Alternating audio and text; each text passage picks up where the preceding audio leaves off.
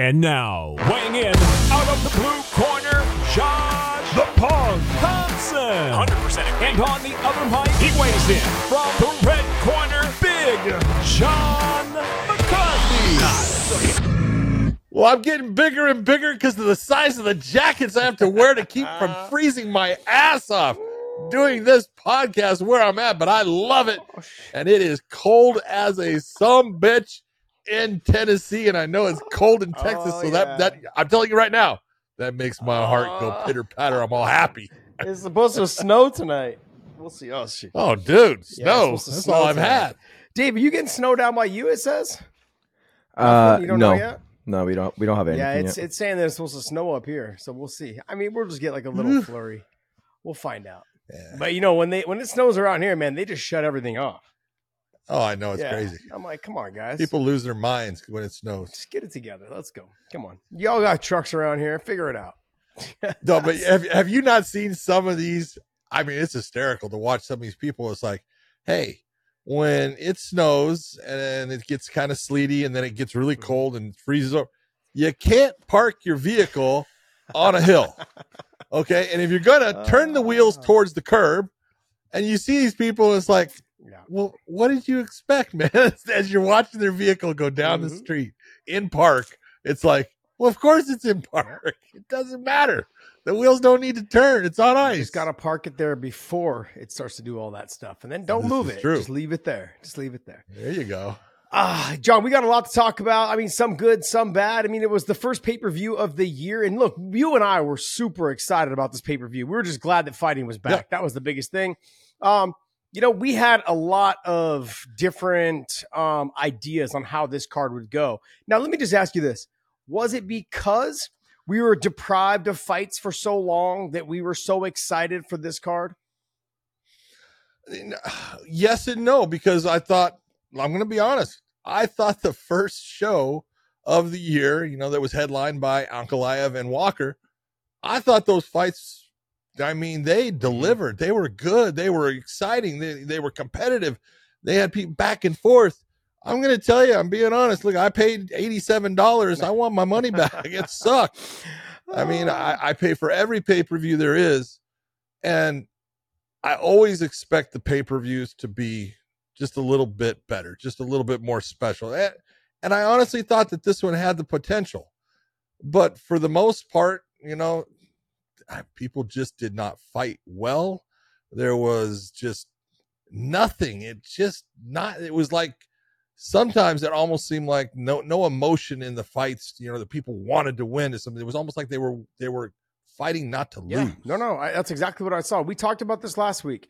Uh, before we get going, though, guys, got make sure you guys smash that subscribe button here on our channel. You guys hit that subscribe button, hit the little bell and notification. I want to remind you guys that we are doing something different for our shows. And I know I just cut John off, but I got to make sure we we talk about this. cut away. Some of you guys are in that comment section going, "Hey, man, I, I saw you guys. Where's the other stuff?" What do you mean? Where's the other stuff? I've told you guys for three weeks now where the other stuff is. the other stuff's where we Yes, put it it's right. It's on the channel. Some of you guys thought we were we were just taking clips from this channel now, or just from this show, and then cutting it up so you guys can watch the full thing. No, no, no. We're breaking up the news as it comes along. We're trying to drop it as the week goes on. If you guys haven't noticed, we dropped Gilbert Burns. He was on. We dropped him on Saturday morning, right before the pay per view. If you guys haven't seen that, check it out. Um, that's a great interview that we did with him. He is absolutely amazing. One of the nicest guys. I was scheduled to fight him at one time. I ended up getting hurt, and um, we couldn't fight. Thank but God. he was he was a he is a fantastic fighter. He's such a nice guy, and just seeing him around at Bellator events and other events, I knew that like he's somebody that like, hey, if I walked up to him and just say, hey, you know, we'd love to get you on the show, that he would be someone that would love to do it, and he's an absolute amazing interview. So if you guys haven't checked that out, check that out. That was dropped on Saturday. Also, all the new stuff, we're going to drop those in separate clips as the week goes on. There's a lot to talk about, but the fight cards will be its own show, and then the news clips will be their own clips available on our main channel. Okay, so and then we will start doing small shorts and things like that on our clips channel, but all that stuff will be available now. So hit that thumbs up. Also, hit that little bell and notifications so you guys know when we drop a show pretty much almost every day or every other day, depending on the news cycle for that week. All right, just want to get you guys informed so you guys are not just hoping to watch all the news and are, hey, how come I missed this? Why didn't you guys talk about that? Well, it's on the channel. You guys got to subscribe to it. That's one thing first. And then second is hit the little bell. And when you guys hit that bell, it'll send you guys a notification on when we drop the show. It could be at two in the morning, could be at six in the morning. Depends on what time time zone you're in. So you guys hit that little bell, hit the thumbs up. I want to thank you guys so much. I saw a lot of people in the comments saying how much they liked the new format in which we're doing. The first week was a little rough because everyone's like, I don't like it. I don't like it. But then now they're understanding what we're Changed. doing. Yes. Change is so hard. Yeah, now they're understanding what we're doing, and they're like, you know what, this is pretty cool. I get a new thing every day, and it lasts about eighteen. And sometimes I get two in one day, so I get you know another forty-five minutes of a show. You know, and look, what I've, I think also what John and I with the with the help of podcast Dave, what we've done though too is that when we do a two-hour-long show, we notice towards the end we start to kind of get a little bit like, okay, this is not really that big of a topic. Let's see. No, no, no. But we film them separately we actually go hard in on the paint on them, or we know we bring a lot more light to it. It's more of a focus for us to. There's more focus on that subject. Exactly. So you guys, and that's good. Again, hit that subscribe button on all areas. Hit the little bell notifications. Thank you guys so much. But look, to go right into this uh, Sean Strickland Dricus fight, John, you talked about that. You said just a second ago that it was almost like a lot of the fighters were fighting not to lose. Yep. But remember when I said what about two weeks ago or a week ago that when you have fighters that are in that top five, top top three, they are sometimes fighting just to keep their ranking. They are not fighting to get to the next level. They're not fighting to get to that championship level. Sometimes they start fighting safe. Look, I, the reason why I say that is because I did it a couple times in my career where I found myself circling, staying away, just touch, touch, almost playing tag and not taking any chances, which is what got me to the dance which is what got Boom. me in that top five. There you I, go. I don't want to toot my own horn, but look, for a majority of my career, I was ranked in the top 10 in the world. Top 10. And then several times in my career, I was ranked number one in the world. Back when the UFC. Oh, for, I'm going to just say for, for close to 20 yes. years, you were in the top Exactly. 10. So, like I'm saying, pretty fucking so impressive. I'm not trying to toot my own horn. I'm just simply saying that I, am tooting your horn. Thank you. I appreciate that. You're welcome. appreciate toot, toot. But in moments, though, and throughout my career, and that's what people don't understand, like it's a rocky career very emotional. Um, there's emotions in training, there's emotions in the fights, there's emotion with the results of the fights, but you also start realizing like what worked for one fighter, you thought will work for the next. And I'll give you guys an example. My fight with Nate Diaz, I was very outside, struck, wait, waited for him to commit, and then I outstruck or would use my speed to my advantage. Then I ended up having to fight Bobby Green. I thought I could take that same type of format with Bobby Green. Well, guess what? He was That's just as fast or a little bit faster than me, but a different style too, of which I had to worry about wrestling. And that that style doesn't work with him. And so I found myself going, okay, what am I doing? Why am I fighting this way? And just in concern about, okay, I'm ranked number five or number six now or number seven, whatever it is. Like there's things that fighters start to question. Are you fighting to keep your ranking? Are you fighting to win? Are you fighting the way that got you there to be successful? Or are you just fighting to keep, keep that ranking so you keep yourself in the conversation in the news media? And I saw a lot of that on this card was fighters just trying to keep their ranking so they remain relevant in the news cycle. Absolutely. Yeah, you can let, let's just go right into you know the main event being Sean Strickland, the middleweight champion, taking on DDP. You look at this fight, and look, they fought. I'm not I'm not going to sit there and say they didn't. They they they both fought and they both fought hard. It's just the way they fought made it to where it was not that fight where you had moments that you were like, "Oh my god, look at what's happening." And things you had momentum shifts and changes. The momentum really didn't shift all that much. If you were going to look for the the biggest shifts of momentum was really the takedowns that Du Plessis was able to get, but he wasn't able to do a damn thing with any of them. And Strickland always got back to his feet. It was a moment that Du Plessis had the opportunity to do something, but it always slipped by because he wasn't able to keep Strickland in there. It was almost like a waste of time in the fight. There, there wasn't that action going on. I also thought that, you know, when you looked at it, both guys really ended up with a respect for the for their opponent. And that's that's the way it's supposed to be. That is what happens when you fight somebody that's good. Du Plessis thought that he could run through Sean Strickland, I think. And he realized right away, oh my God, no, he's a lot faster with his jab. It's a lot stiffer than I thought. He's a lot more difficult to reach out and touch. And I have to open up and put myself into danger to try to get those things done. I think in reverse, Sean Strickland had that where he looked at Du Plessis and thought, he's open. I'm just going to keep hitting him with straight shots, and it's going to end up hurting him to the point he breaks down and I take over the fight. And it was, he learned if there's one thing that you've got to give DDP, you have got to give him credit of he has got a chin. Mm-hmm. He is tough as hell. He will walk through the storm to try to deliver what he does. He's open to be hit. And eventually, usually when we have a fighter like that, somewhere it's going to go away.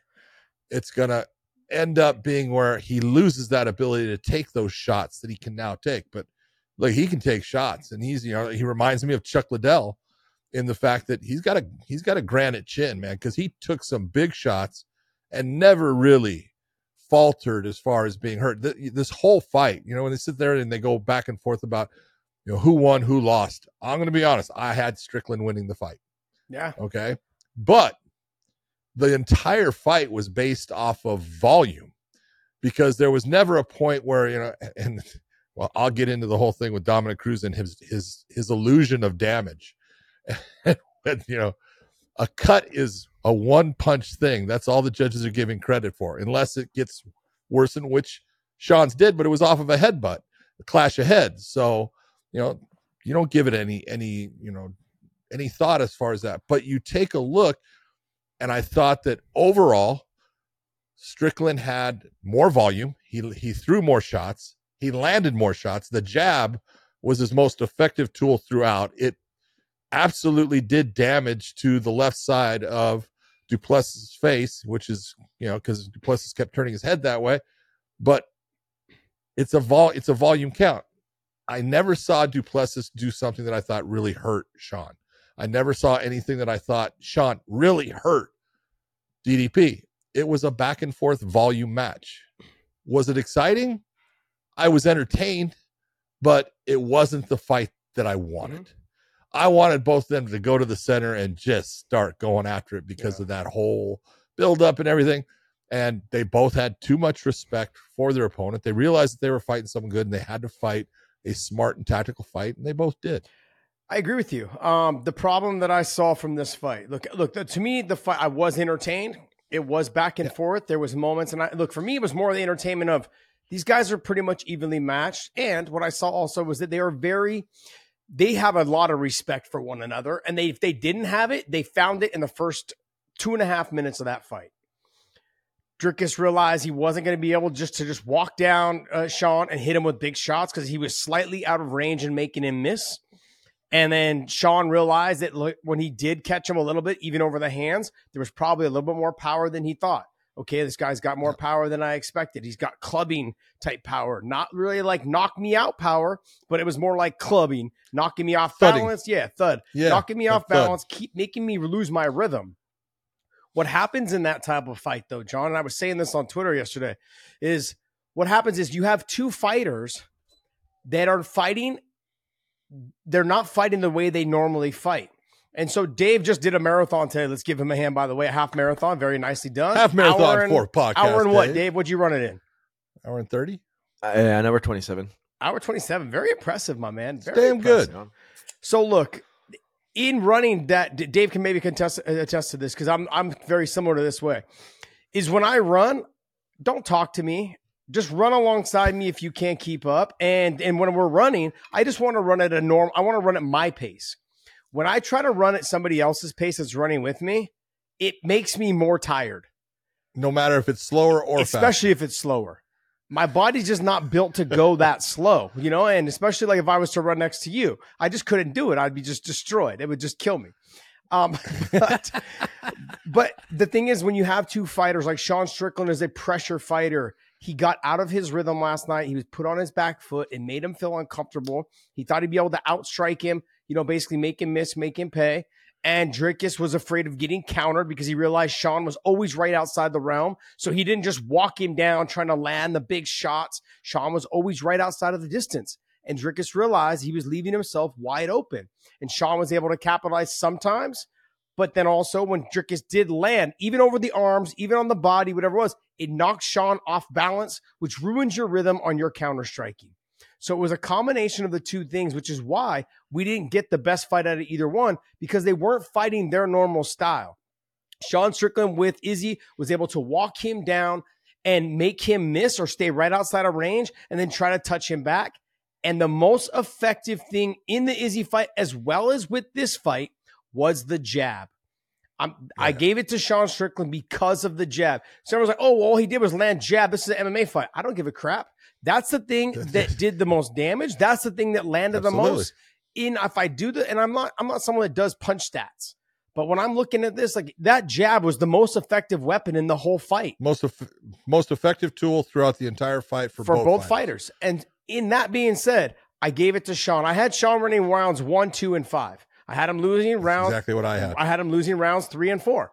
And, and, it, and it, looked like that Sean got tired in round three and four, trying to fight that style of fight, letting Dricus push him around. Whereas yeah, Sean no doubt was about usually it. the guy doing the you pushing. Can, you could hear it from you know Coach Nicksick. Yep. You know, end of round four, he says, "Man, I, I don't like I don't like what I'm seeing in that round. I don't I don't like what we're doing. I mean, we need to get back." And, and Eric was doing the exact thing that you need to do with someone like Sean Strickland is straightforward in his face, telling him, "Hey, knock that shit off. That is not who we are. That is not the way we're going to win this fight. I need you to do this." It's the right way to. That's not for every fighter. Sean Strickland. That's exactly. And Strickland went out for the most part in the fifth round. And I thought Du Plessis fought a good good round too. He was going after him. But you take a look at it, Strickland was able to change those little things that were upsetting him in that third and fourth round. And he was able to pull things back and he landed the cleaner, crisper shots in the round.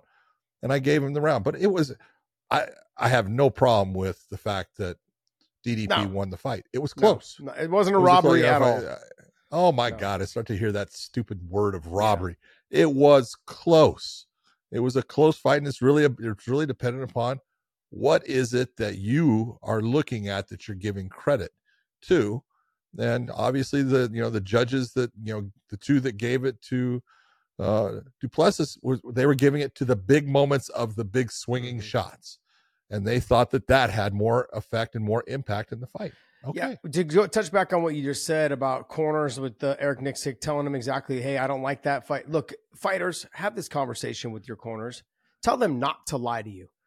Oh my God. I heard, we'll talk about that. I, I heard a lot of lies. And maybe it's what the coach's biasness was watching as they're cornering them. But if you don't know if the round was close, just say it was don't a close round. Just say yeah, don't say we won. Don't say we won. Like it just I saw that too many times that it, and then not just this last night, but I mean I heard it again last night several times like, "Oh yeah, yeah, that was our round." Or no, it was not. It was such a close round. It could have went either way. And I just fighters have that conversation with your corners. If you guys want to save opportunities and chances of you having a chance to win the fight, tell your coaches and corners to be honest with you the best way is to make sure they're honest with you because then you know what you got to do. You got to bite down on the mouthpiece sometimes and get after it, or you don't. Um, overall, though, like I said, like it was there was a lot of this fight that was left to be desired. There was so much more we expected out of it. We wanted more out of this fight. We expected more out of this fight. But like I said, the two of them after about two and a half minutes, you could tell the look on Dricus's face was like, "Oh wow, I'm not. He's not just a stupid country boy in front of me that I'm going to hit. Okay, that talks this way and this and that. He's out of my range. I'm reaching. I'm lunging in, and he's countering me and hitting me. And when he and does, when I miss, I'm getting hit. And when I do miss, I'm getting hit. And his jab, and he even said in the interview, his jab was way better than I thought, and it was a lot harder than I thought. He said that in his post fight interview. And with Sean, yeah. Sean just, I think, because of the style which he fought, it was hard for him to get back on the roller coaster or on the ride and start pushing it forward.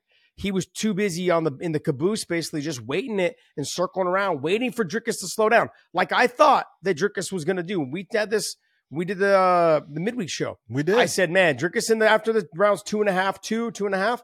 I think he's going to be a little bit too tired, and he's not going to be the same fighter. And Sean's going to be able to touch him and piece him up. I was wrong. 100% I was wrong. And I can admit when I was wrong. I expected a different fight. I thought it was a good fight. I was entertained, but I was more in the entertainment business in terms of I was entertained by the fact that shit, that was a close round. Who won that? That entertained me because oh yeah, and I started counting my I started catching myself, John, in rounds uh, four and five, counting the strikes.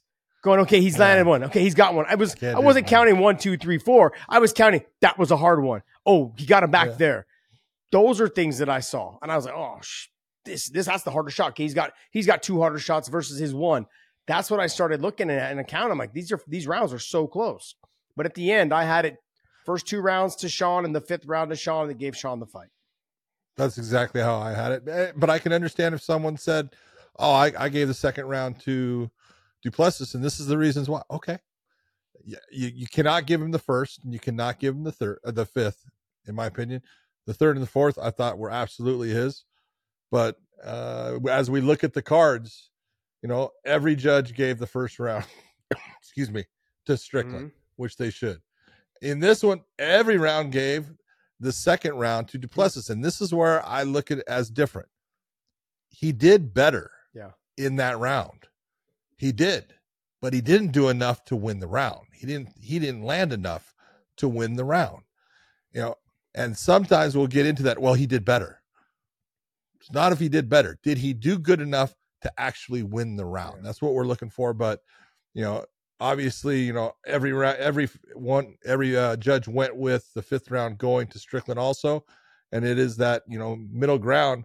Sal D'Amato gave Strickland the third round. That's where he came up with his uh, rounds for uh, giving the fight to Strickland. The other two, Derek, uh, Eric, Derek Cleary and Eric Colón, they had their scores are exactly the same throughout. So, look, it was a close fight, and it was it was a fight where I could see you going either way. But th- there is nothing to complain about in this as far as you know who won or anything like that. It was a close fight. Do we see Izzy and Dricus at 300? I remember I had I broke that kind of little bit of You a news. say I that. did say that. I thought if You Dricus did. won, we would see Izzy and Dricus at 300 for the main event. And I think the real question is going to be how damaged is DDP from this fight? How damaged are, you know, his hands? Does he have any other things that are outside that we don't know about that he's got a problem with? If he's not damaged from the fight, I think there's a good possibility that that fight will be on that card. It's already a great card when you look Yeah. at it. I mean, so it's already you sit there and you go, "Yeah, we're gonna we we need to add something more to it." Okay, Calm down, guys. Yeah, I think I think we've gotten so accustomed to UFC 100, UFC 200, and all these other things, Sure. right? Like they're expecting something to happen, something to go on, and look, the bottom line is that card is a stacked card. We're we're we are extremely happy to have that. I'm extremely happy to have, have that card. I think it's a and it can still fall it apart. could. There's Let's some fights that look could at- fall off. U- UFC 100, nothing really fell apart. UFC 200, everything fell Yeah. apart. Let's be honest. Daniel Cormier was supposed to fight John Mm-hmm. Jones. That was supposed to be the main event of that f- show. Because I, I know because I was going to be the referee of that fight. That one got canceled because of John, you know, having uh, testing issues, and ends up Daniel Cormier. They, they last minute bring in Anderson Silva to fight, you know, Dan Cormier, but that wasn't the main event. They they switched the main event to Miesha Tate against Amanda Nunes. That's when Amanda Nunes took the title. Mm. Um, eh, where do you? So I, I think I think we may potentially see DDP versus Izzy at UFC 300. I think that will be the last fight that is added. I think. I think I, I talked. Like I said, I talked about that probably about a week and a half, two weeks ago. I think that's happening, and But look at look at look at that card right it's now. stacked. I mean, it's it's pretty freaking incredible when you look at. Just an interesting note is on the website. It still says TBD versus TBD as the main event. So obviously, I mean, Yeah. not that's obvious, but I'm just saying that like there's there's some there's clearly something good coming. Yeah, that is true. You've got uh, Weili and uh, Jan, who are both supposed to be the main event uh, at 300, and it says TBD, TBD. So it I determines whether guarantee that ain't going to be. Yeah, I was kind of wondering, I'm like, okay, but then look, they, what what they did do is they stacked the underneath it so good that I could understand if it is the main, it doesn't matter. I'm going to watch all of them anyways. But I do, I do get what you're saying. I think, I do think it's going to be something else is going to slide in there as the main event. It does. It's it's not. I think they're going to end up being the co-main because it is a title shot. But uh, man, I'm looking forward to the uh Sean Brady and Luke fight after having um Gilbert Burns on and just understanding that Sean Brady is very similar to Gilbert Burns and Gilbert Burns uh, being one of Luque's training partners. I'd like to see how that fight all works out. And then you got Logan Storley helping Luque with his wrestling and takedown defense. I mean, those two guys are both built like Sean Brady, but Sean Brady feeling comp, man, that's a great fight. That's a great fight. I'm not going to ramble on That too much. fantastic. Ah, co-main event. Ah, Raquel Pennington going out there against Mayra Bueno Silva. You know, you talk about the the tale of two tapes and the and the the difference of you know what rounds will do. Let's be honest. Silva went out and she won the first two rounds.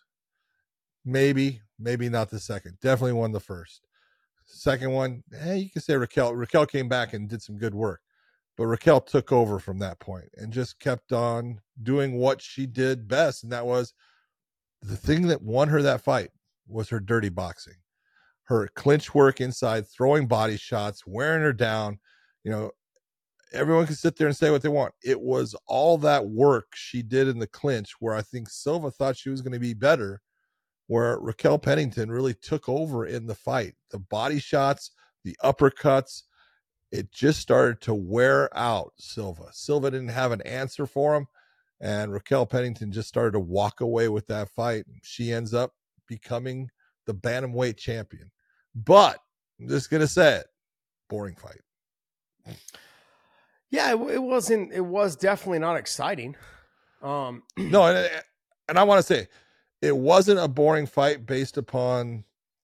I thought, like I thought, I thought Raquel did good, but when there were moments where she, you could take a look at Silva and say she's breaking.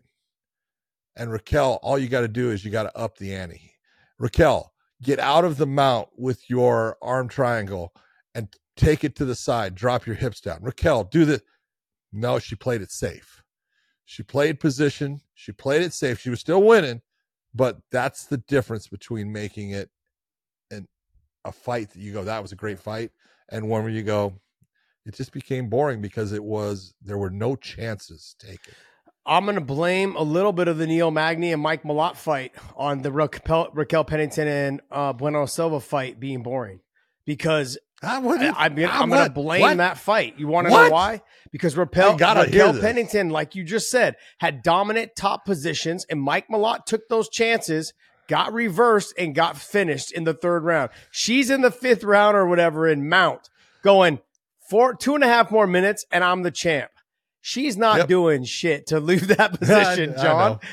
And I she know. just as she's ready to walk out, she watches Mike Malott lose in his home country in front of all of his fans, and the opportunity to be the new star for Canada gone. The whole thing is gone now. And Oh, yeah. Raquel Pennington's going like, nah, I just learned my lesson right there. I'm not doing anything. But I will say this though. When your coach in your corner is being honest with you, like Raquel Pennington's coach was, do what he Yeah. says. Throw your damn hands. Stop clinching her. And if you do clinch, dirty box and stop hanging on her. Just get after her. Let your make space, throw the combinations, cover the space again. He was couldn't stop yelling at her and telling her in the corner, What are you doing? Believe in your begging her. hands. Believe in He your hands. You've got, yeah, Yeah. You've got, and, and, and to be honest, she had the better hands. Oh, she, you could absolutely tell by the end of the first round, her shots were having a bigger effect when they landed than Silva's.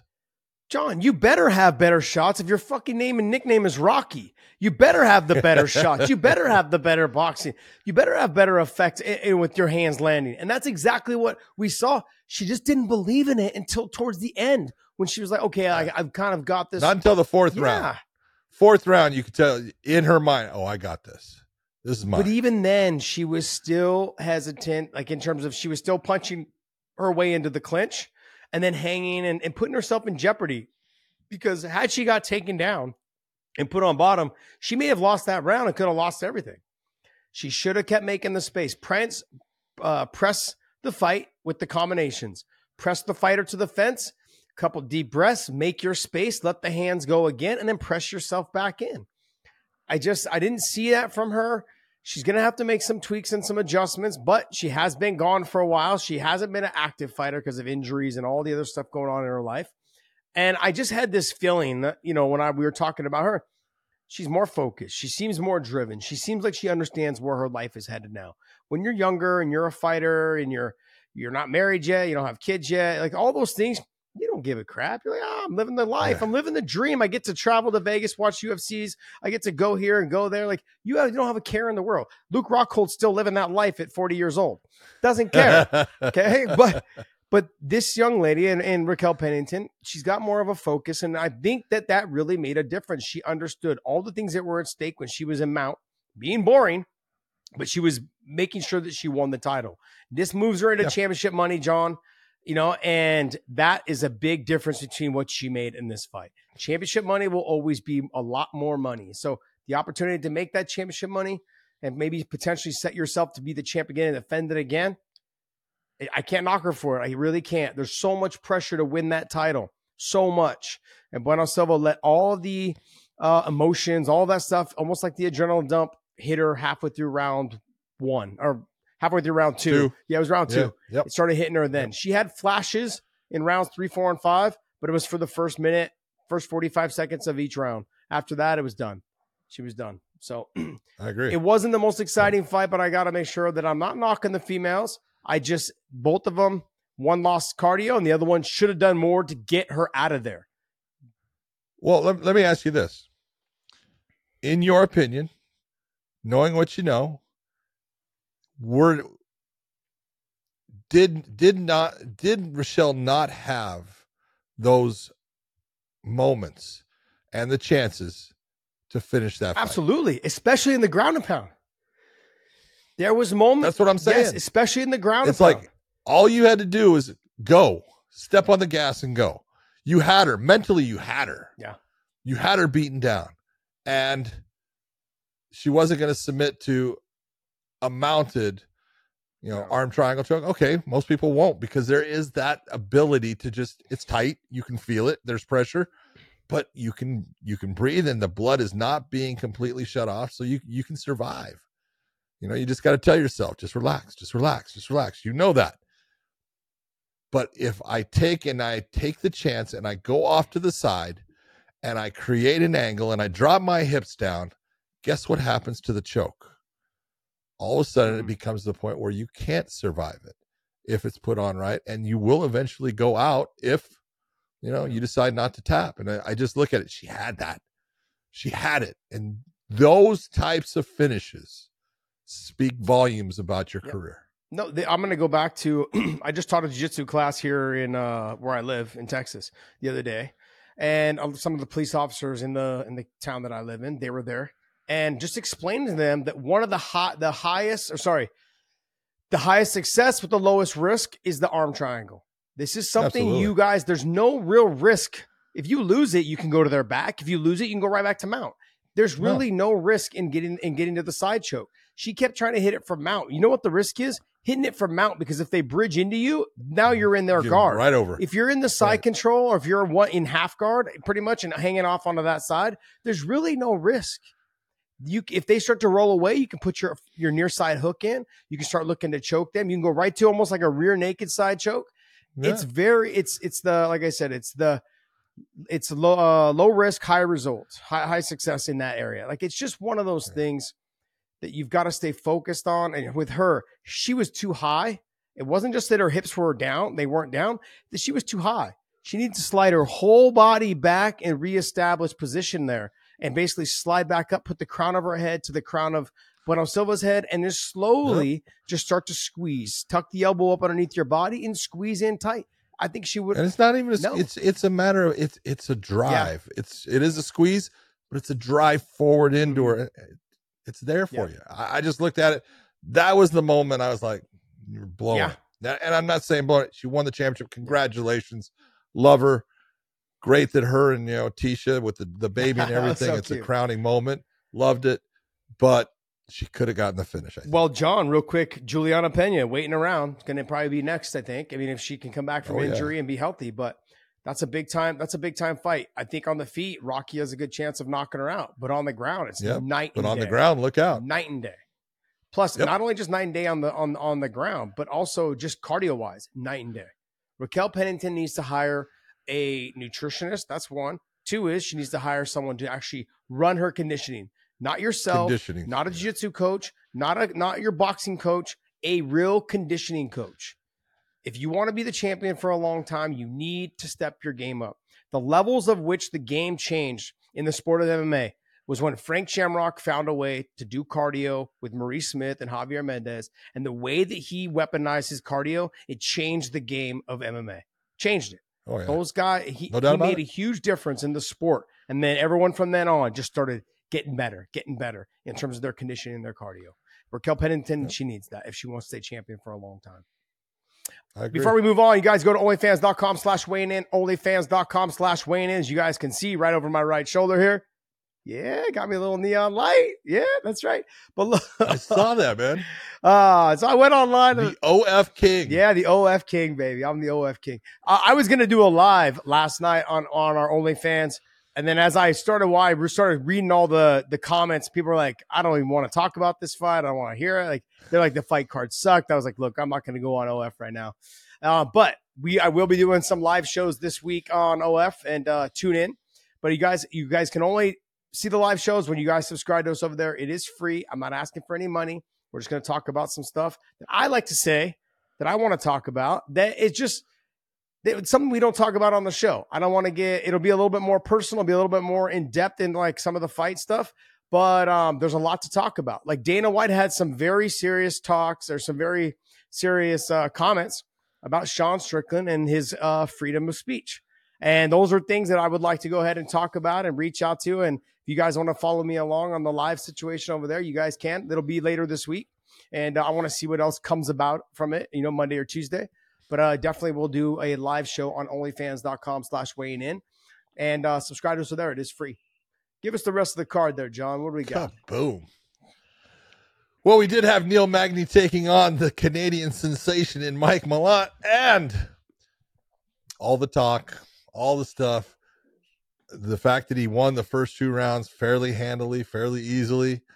And you take a look. This is what happens when you're fighting an experienced veteran that, yes, he's getting beat, but he just hangs in there and waits for that moment. And when that moment comes, Josh, they seize it.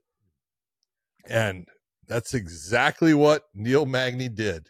And he pushed Mike Malott, even though he was losing cardiovascularly, like you're talking about at Frank Shamrock, he's able to make that person work past what is comfortable. That RPM, you know, the revolutions per minute that they're doing is just too high for them to maintain. And then all of a sudden, the body starts to just shut off and say, nope, can't go any farther. Makes a mistake because when you're exhausted mentally, you make mistakes.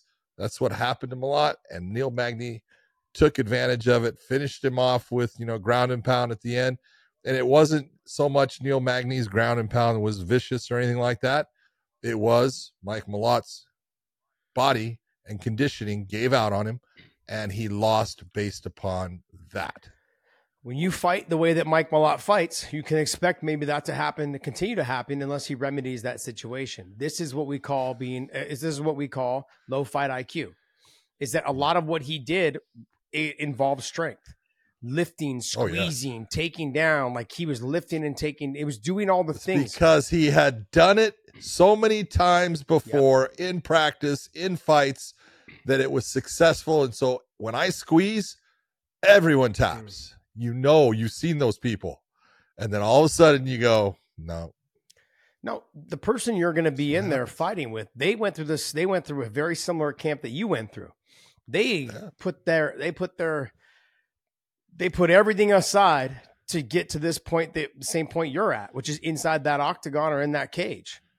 And I think he thought like, oh, when I start doing this, you're going to do this because that's what's always happened, and it didn't happen. Neil Magny is somebody not to toy around with and not to let linger around inside the cage. And that's exactly what Mike Malott did. He let him still be there in rounds two and then into round three. And when you came down to someone like a Neil Magny, the last thing, the last thing you want to go doing on somebody of that reach, that range, that height, that length, all of those things is fucking leg locks, guys. Stop. That guy can stand over you and still hit you in the face as he's standing straight up. His body is built that way. And when you start, especially when you get tired, You're carrying someone's weight on top of you. Your hips have to be elevated. So you're having to push back on their weight. Your legs start to get tired. And once your legs go jello, leg locks and passing your guard is like a hot knife through butter. That's exactly what happened. As soon as he got tired on the leg lock situation, Mike uh, Mike Malott just gave up, went flat, and Neil Magny passed it like a hot knife through butter and was over Yep. from that moment on. Over. You said it. It's exactly it. You have got to maintain the, the way to to make leg locks work is you've got to maintain someone's body position by you, the use of your legs, which means there's a squeeze and there's an extension that is all part of that. And when you're gassed, your legs go. You know, and when there is no extension and there's no squeeze, look out because someone's coming your way and it's not going to be good. And that's exactly what happened. Yeah, let's be honest. Neil Magny won. Let's be uh 40 seconds of that fight. this is very true. Look, I 40 seconds. I go back to the Frank Mir Ian Freeman fight. Oh my god. yeah. And Ian Frank Years Frank ago. attacked on the leg locks and he held on to it, held on to it, but he kept thinking he was close, kept thinking he was close, and Ian Freeman was just hitting him, striking him, hitting him, striking him, making him carry his weight, fighting the hands. Never had the submission on fully tight. And in that position, in terms of with Mike Malott, he was rolling underneath, carrying more of his weight. He was putting the leg in the right. He was doing all the right things if you were a fresh fighter, but you weren't a fresh fighter. And so when it, then he started getting hot, getting hit with big shots, and that zaps your energy like in a video game. It just Oh, starts dropping especially down. especially when you're already tired. Yeah, you're already tired. Then you're getting hit with big shots, and you're carrying the weight of your opponent. And then eventually your legs are just jello. You can't stop his pass, his uh, guard pass, and he went right to mount and just destroyed him from there. Mike Malott had no answer for escaping the mount. None. He he looked like Yo, a white I just belt. got I got to I'm impressed that you pulled out Frank Mir versus Ian the Machine Freeman. What UFC was that? John, I have 36. You're very close. 35? 38. Okay. I'm uh. Very good. I'm- it was from England. John, I you know what's funny, John? I'm very impressed. I've been Good John, job. I've been taking these um these things called shrooms. but they're they're offered by Alpha Organics. It's like an all organic supplement company out of Hawaii, man. And they're they're absolutely they're in uh, Orange County and Hawaii, but they're absolutely amazing, man. I mean, like I, I started doing something too a while back with uh Onnit with Alpha Brain. Very good products. I think both of these, if you guys are not, if Yeah. you guys start trying to use these type of products, um, I've noticed that I'm getting a little bit more witty. I'm back on my game. I'm coming for you, John. I'm coming for you, buddy. Okay, you go, baby. so, but no, it is. I thought it was 30, 35 or 36.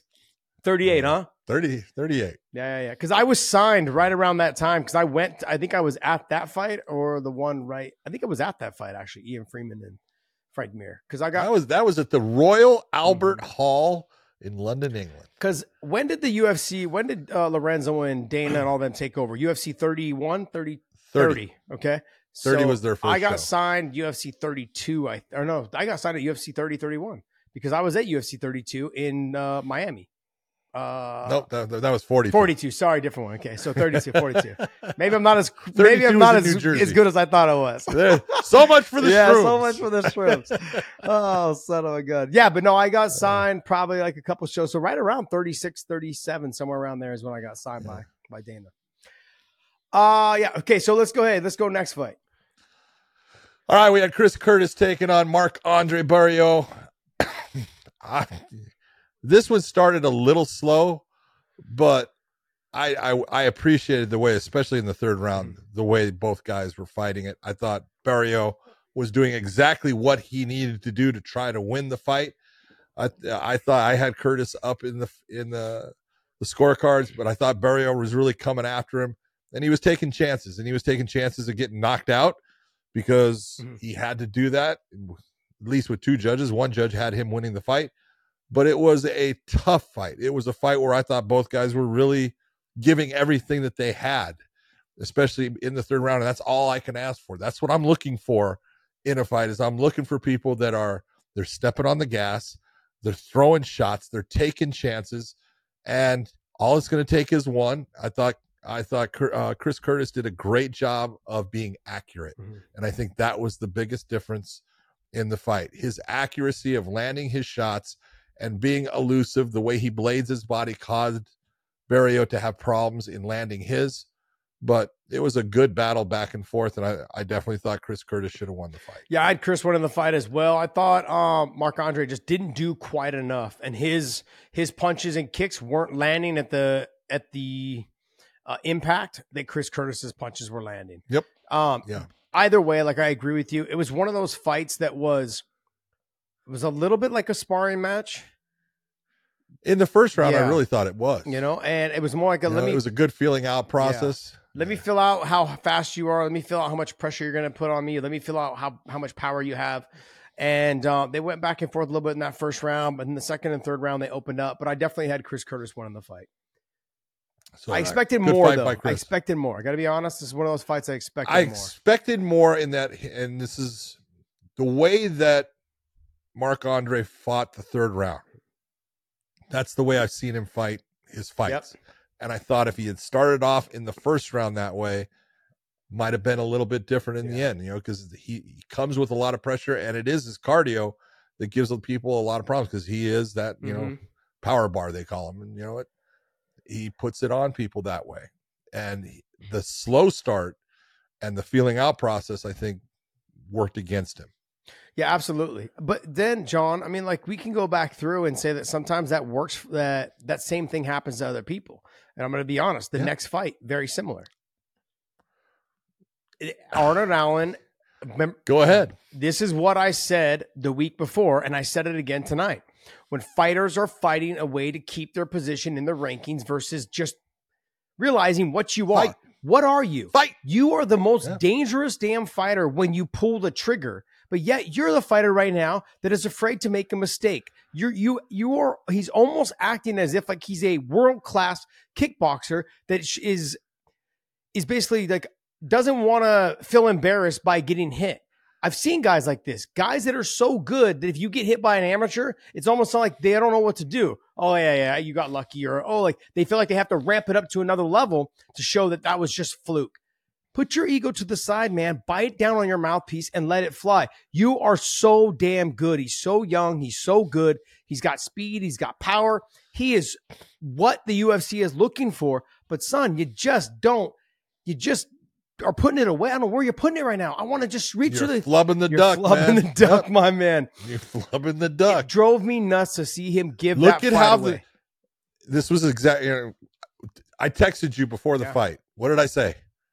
Arnold Allen wins this unless he doesn't throw. Oh, and the first two rounds, what did he do? Nothing. He just wasn't throwing. Look at look at the way he fought the third round. It was the same way he fought the fifth Yeah. round of the Max Holloway. Son, go back and watch those two rounds. That's a guy that is hard to stop. That's a guy that can beat anybody. But you can't give away those first two rounds by allowing someone to control the pace of the fight, make you be hesitant, and you're waiting for a takedown.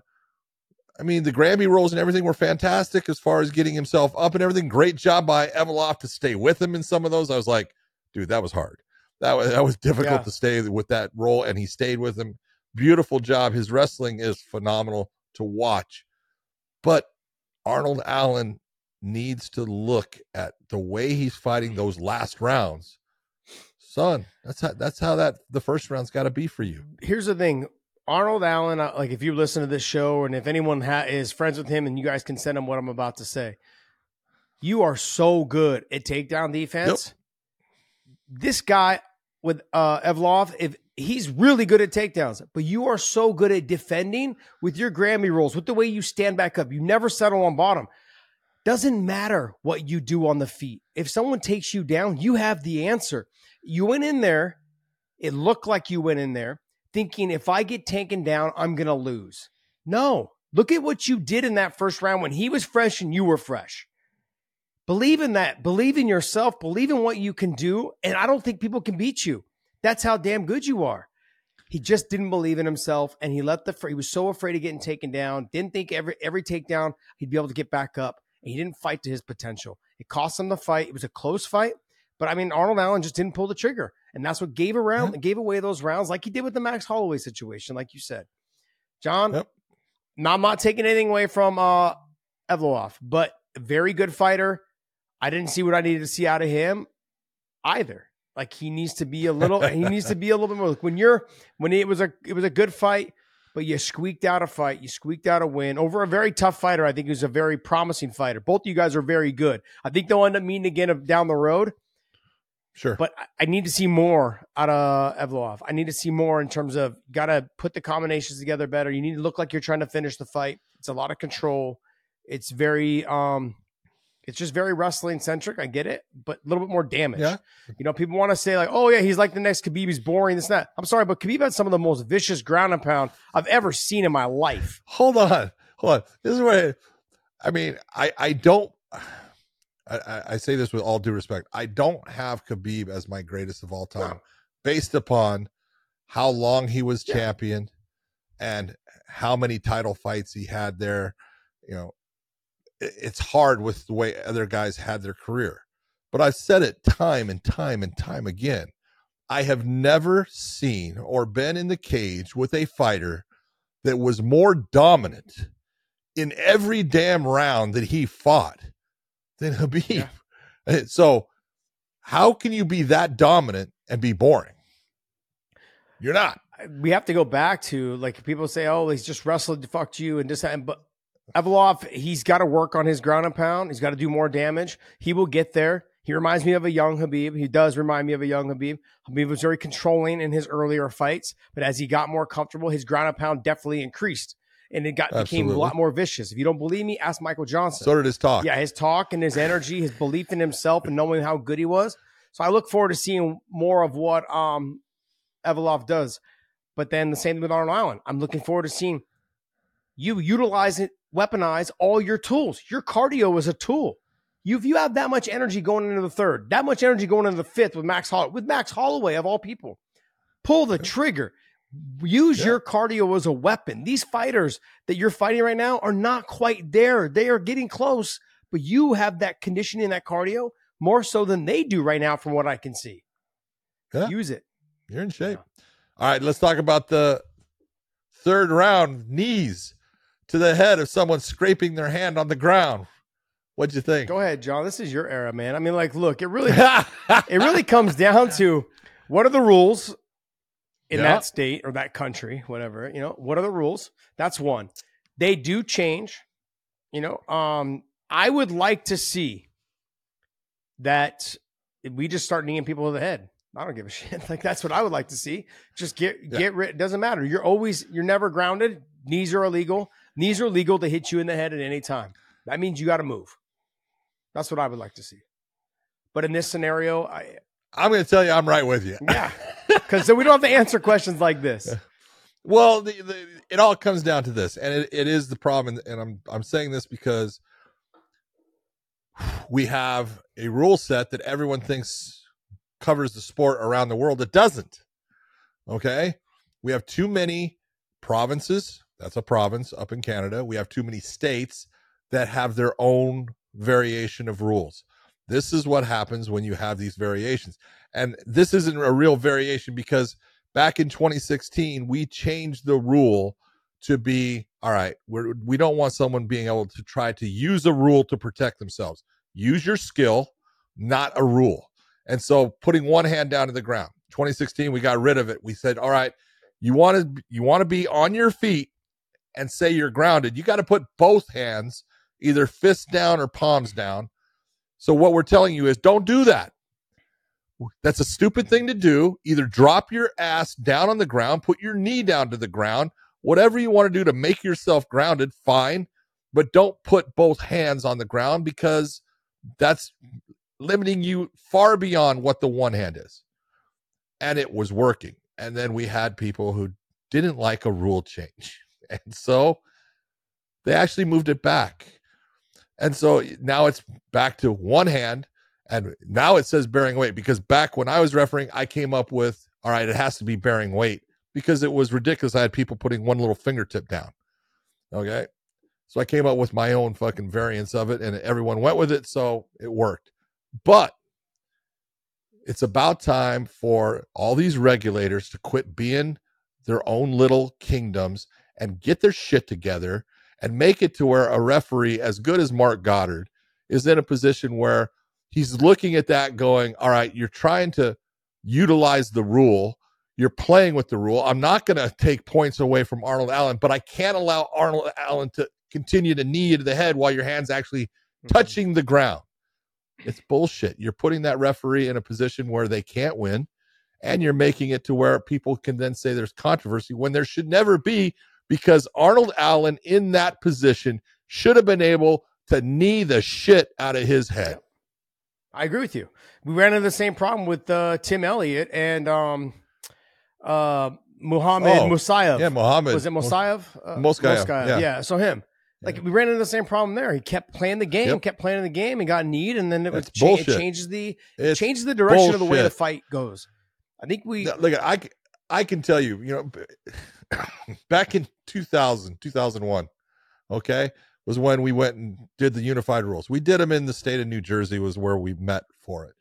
And when it came down to it they wanted to you know make it very much like boxing where in boxing anything more than the soles of your feet touch the mat you're a down fighter. And so we said okay so anything more than the soles of your feet you know and thought all right it won't be a problem. And the very first time I saw someone take a one finger and put it straight down and touch the mat and just leave it there, I went, "Oh shit, we're in trouble." And that fucking rule Yeah. has been trouble for over twenty years. Yeah. No difference in no different than this stupid fucking rule. This Oh, twelve to six elbows. Get the fuck out of here with that. Come on, you're dangerous with those, yes, Josh Thomson. Yes, I am. Yes, I am. Yeah. That's what she said. Um, okay, so um John, look, there's not there wasn't a lot of great fights in the in the there was some good fights in the prelims. Not a group. there was. but so I want you to pick out your top four, five. Pick out your ones that you really enjoyed. Well, okay, Go I'm back- gonna. I'll go straight back up. straight out. You you got to give me uh, Serhiy Sidey against Oh, yeah. Ramon Taveras.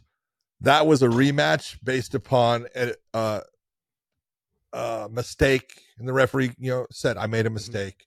You know, it was an early stoppage in it, but it was clear that Sidey was the winning that fight when that happened. But boy, did those guys put on a Great performance. fight. Both both of those guys went after it. This is what we're talking about when you're saying these guys were out there not trying not to lose; they were trying to win, and you could see it in the way they were fighting. And I thought it was a phenomenal performance by both. Best fight of the night. So I thought it was fight of the night also. But for some reason the UFC gave fight of the night to Strickland and uh, DDP. Bullshit. And I was like, this fight was the best fight of the night. By far. By far, it was the best fight of the night. They were scrapping back and forth. It was a split decision. I mean, like these guys laid it on the line, let it all hang out. It was an absolute great, great fight. Uh, you know, scroll up a little bit more, Dave. There, there you go, right there. So the um the Sean Woodson fight and Charles Jourdain fight didn't live up to the hype. This we've ran into this problem a couple times, but what a mistake though to announce the wrong winner. John, Who? Okay, whose fault is that? I I don't know. I don't know because because Because it's one of two. Buffer announced it, and then DC looked at Buffer and goes, "No, no, no, Jourdain." He's, I heard Jourdain in my ear. It's or not Jourdain, but uh, Woodson in my ear. So he said, I heard Woodson. Yeah. So J- Yes. DC tells Bu- Buffer goes, Buffer got that that deer in headlights look like I got this in my uh, whatever it was. So and I don't I I can't I can't No. blame Bruce. It may have been Bruce's fault, you know, and, and it can happen. Jesus Christ, you do enough of them, you, mm-hmm. you get twisted. But Bruce gets his information from the scores table. They have a sheet there and they hand him a thing that's got the scores on it. Here's your winner, and they circle it. I don't know if that person circled the wrong one and, and Bruce read it that way, or if Bruce just screwed it up. But it's it's a horrible position. Oh. If you're Charles Jourdain, it's horrible because you think you won the fight, and all of a sudden you're told no, you didn't. You know, and so you think you're getting cheated. If you're Sean Woodson, you're like, you know, you saw Sean Woodson's face when he mm-hmm. first when they first called that out. And it was like, you know, I mean, I thought Sean Woodson won the fight. yeah, I thought it was close, but I, thought I gave it to Woodson, and I actually you know, really liked Char- you know Charles Jourdain, and I was like, oh man, he, you know, they gave it to okay, And I, I was almost like, well, that's almost like a hometown, but it's really well. I'm not going to Mhm. say that. And then all of a sudden, you know, would they say no? Woodson's the winner? It's like, it's a horrible position. It's happened, you know, Mhm. before. Happened with Matt Serra and uh God was it Din Thomas? Mm. You know, it happened a long, a time, long ago, time and you know, UFC. Oh yeah, you know, and it's it, it happens, but it should never happen. It reminded me when I when, when it error. first happened. I, I don't. I'm not blaming anyone because I look. There's so many different No, ways. you don't know. I Put it don't know. way. I don't know where which way. even if it from. was said into Bruce's ear. Sometimes, what you guys maybe you guys don't understand is that your earpieces cut in and out all the time. You can get half of it because of the noise. It could be super loud. You don't know who's you know you don't know if you heard it come out of the crowd. You don't know if you heard it come into your into your earpiece. Sometimes your earpiece just shuts off. You know how many times like where all of a sudden, yeah, all of a sudden I'm hearing in my earpiece, I'm up on the mic and I'm talking. All of a sudden my Josh, go to yeah, go to and and then you're like, huh? You're like nothing, Uh, uh, zero there. Yeah. Know, or Yeah, or you you're picking up stuff inside the truck that does has nothing to do with you. And they're That's true. talking about so and so's about to Or all walk of a sudden out. they're, they're counting down, and you go, "I know there shouldn't be a countdown." Yeah, what's here." going on? they could be talking to the back fighter ops, getting somebody else loaded up for the next fight who's supposed to be walking out. Yeah, so and so's in the loading deck, ready to fight. You know, like you're hearing that, and that's the name that comes up. And so I'm not going to blame anybody, but this reminded me of the Steve Harvey situation with um the Miss Universe, where he read off Oh, the God, wrong name, and it was actually supposed to be someone else. First thing I thought of was Steve Harvey in that situation. So that sucks. That sucks. But uh, you know, the right Yeah. person won. I agree with you. I thought Sean Woodson should have won the fight. Um, Yep. you know, I want to go to the um the other fight though that to me I thought was basically the performance of the night was Jasmine. Uh, how do you say her last name? Uh. Yeah, John, boy. just just dominant dominant from Okay. the moment that you said this last week i've seen i've I- i've seen her fight but i didn't really recall like how dominant she was or how good she's been this was probably one of the most dominant performances i've ever seen out of a female fighter period just and i mean at some point i, I texted you and i said in going into round three they were in, in between rounds two and three and i said if i'm that corner if i'm uh, uh Cochetta's corner i would Yeah. be saying You got you thir- have got 30, seconds, to, show a minute to show me that you can win this fight. And it wouldn't mattered. Like I didn't care. Like you, and in 30 seconds she was taken down and she was dominating. I was like, okay, ta- I would have just thrown the towel in. There was just no reason for her to keep taking the beating she was taking. I mean, I, I'm not positive. I know that, that they do have the the totals out there, but it's, it was somewhere around 283 landed strikes to four.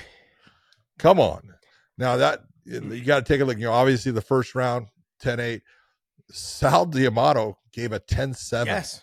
on that second one, and you got to look and say she was knocked down. That's how she got put onto the mat in the second round, and she was just absolutely dominated. There was submission attempts yeah, she didn't give into it, but she took shot after shot after shot. I'm trying to see right here. My God. Yeah. 326 total landed Yeah. strikes. I mean, that is 300 more strikes landed by one fighter than the other. This isn't, and this is where the same, let's be honest, the same fighter, Priscilla Cachoeira, that's the one who when Mario Yamasaki had the whole thing and then he gave uh, I let her be a warrior, which was the stupidest thing to say ever. But against Shevchenko, she was the fighter that took that that was the end of Mario being in the UFC. Here she is again. And and that damn referee did the same thing. It's like you're looking you say, look, there comes a point as the referee, your responsibility is as they will say, the health and safety of the fighter. Well, you cannot keep someone from being damaged in a fight. It's going to happen when especially when you have a competitive fight like a you know a DDP versus a Sean Strickland. Both of them were damaged, you know, based upon you know shots landed. There's nothing you can do about that. That's that's the sport. But unnecessary damage is what you're responsible for. And when you take a look at this and you can see I have a I have a fighter who in the first round eh, was on her feet for maybe 45 seconds and then was taken down and just dominated. And I know if I'm uh, the judge, it was a 10 8 round. And then I go into the second and I have it happen even faster and more.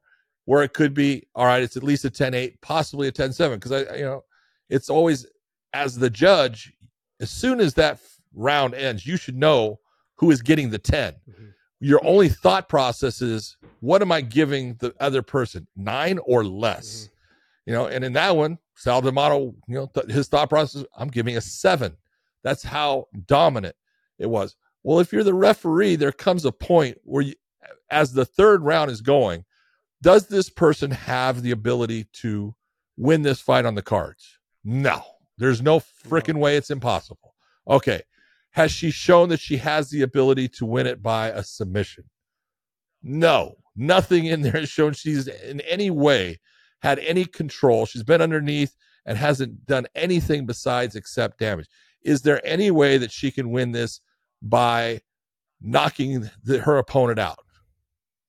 Josh, I would have said maybe, did, maybe in the. Oh my God! Please stop. John, Take John, a John, look. John, if you go go back to the third round, that's why watch her throw punches. That's why I said I'll give you 30 seconds to a minute in the third round. okay. I will give you that until There's, you end up on your there, back. I mean, and, and, I, I don't blame her. She had taken so much yeah. damage.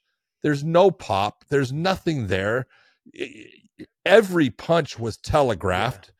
I mean, it was easy to see what was coming, and you look and you go, "Hey, I'm going to get you out of this fight because there's no way for you to win this." Yeah it's just not your night. Okay. It, Eventually, we had to have a submission hold put on by Jasmine, mm-hmm. who fought a phenomenal fight. Congratulations to her. I thought she had performance of the night. I thought go back, oh, go yeah. back to the fight card, please. I thought um that Taveras and Sidey, uh, they got fight of the night. They should have got fight of the night. You know, uh, there was a lot. There was some good fights, some good performances uh, throughout the night. Gillian Robertson had a great she performance. Did. She did. She really looked, you know, man, she you know, she sticks with what she's good yeah. at. And and that's where I really enjoy watching her fight. When you I, this is not a knock on female uh, ladies MMA or females MMA. Is that they are still not at the level of the men because they've come into the sport what yeah. 15 18 years, years yeah, 18 years later or 15 years later something along those lines well let, let, us be honest well, I, I won't say I'll say that they, you know, they started it, mm-hmm. started it at least seven years behind. Yeah. Yep. And what we've seen right now, John, is what I'm seeing is that we're seeing kind of what we saw during the Frank Shamrock Tito Ortiz era. During that era, we're seeing that there's there's these here, there's these females here at the top, and there's a huge yep. gap between the top two and three to the next four, five, six, seven, eight, nine. And that's what we saw during Frank and Tito and and Chuck. And there was like there was Chuck and Tito, and then there was a huge gap between the rest. There was Matt Hughes, and then there was like George St. Pierre, and there was a huge gap between the rest. It was just there was guys that came and went. There were the flashes in the pan.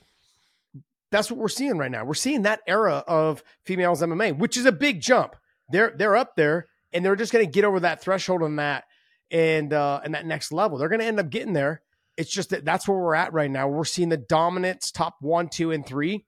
So those other females that want to get to that level, they're going to have to make some adjustments. Going to have to basically either commit fully to this. I mean, we saw with uh, Joanna Jędrzejczyk, she was leaps and bounds above everyone else because oh, she yeah. was so dedicated to the craft. She was she was good at takedown defense, good off of her back, she was good on the feet, so good with her striking.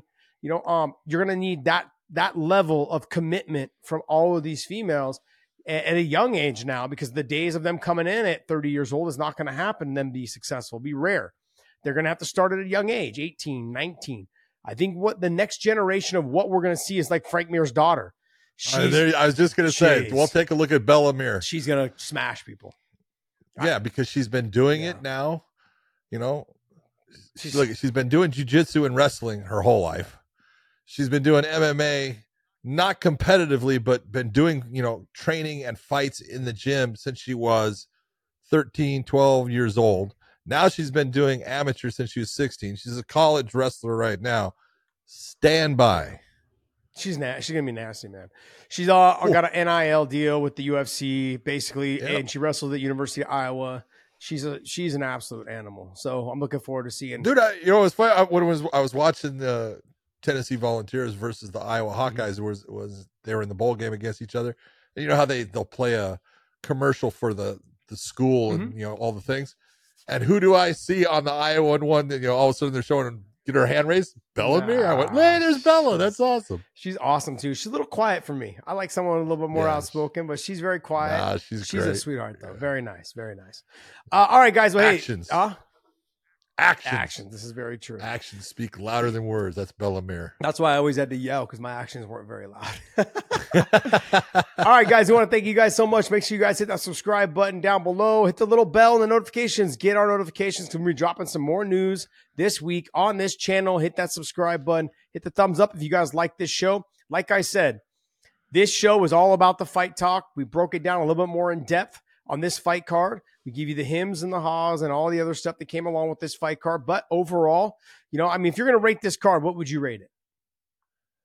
Oh, I would have rated this car a six. I, you know what? God, great minds think alike. I was going to say a six as well. I'm usually a little harder in the paint, but guess what? Because it you was the first pay per view of the year, a lot of pressure for these guys to come out and fight. And we just were so deprived of fighting. I was happy with the fact that they were on. So I gave it a six. But uh, Okay. normally probably given it a lot lower. But overall, hopefully you guys enjoyed this content. And we will be doing more content throughout this week. Make sure you guys tune in to Gilbert, Gilbert Burns' uh, interview. That is also on our main channel. Hit that subscribe Oh. button. Go to WeighingInMerch.com, pick up some of our hoodies and our sweaters and everything, and hats available there. Thank you guys. John, take us away. For everyone out there, we hope you enjoyed the fights. I hope you enjoyed our breakdown, and we will see you. Chiefs!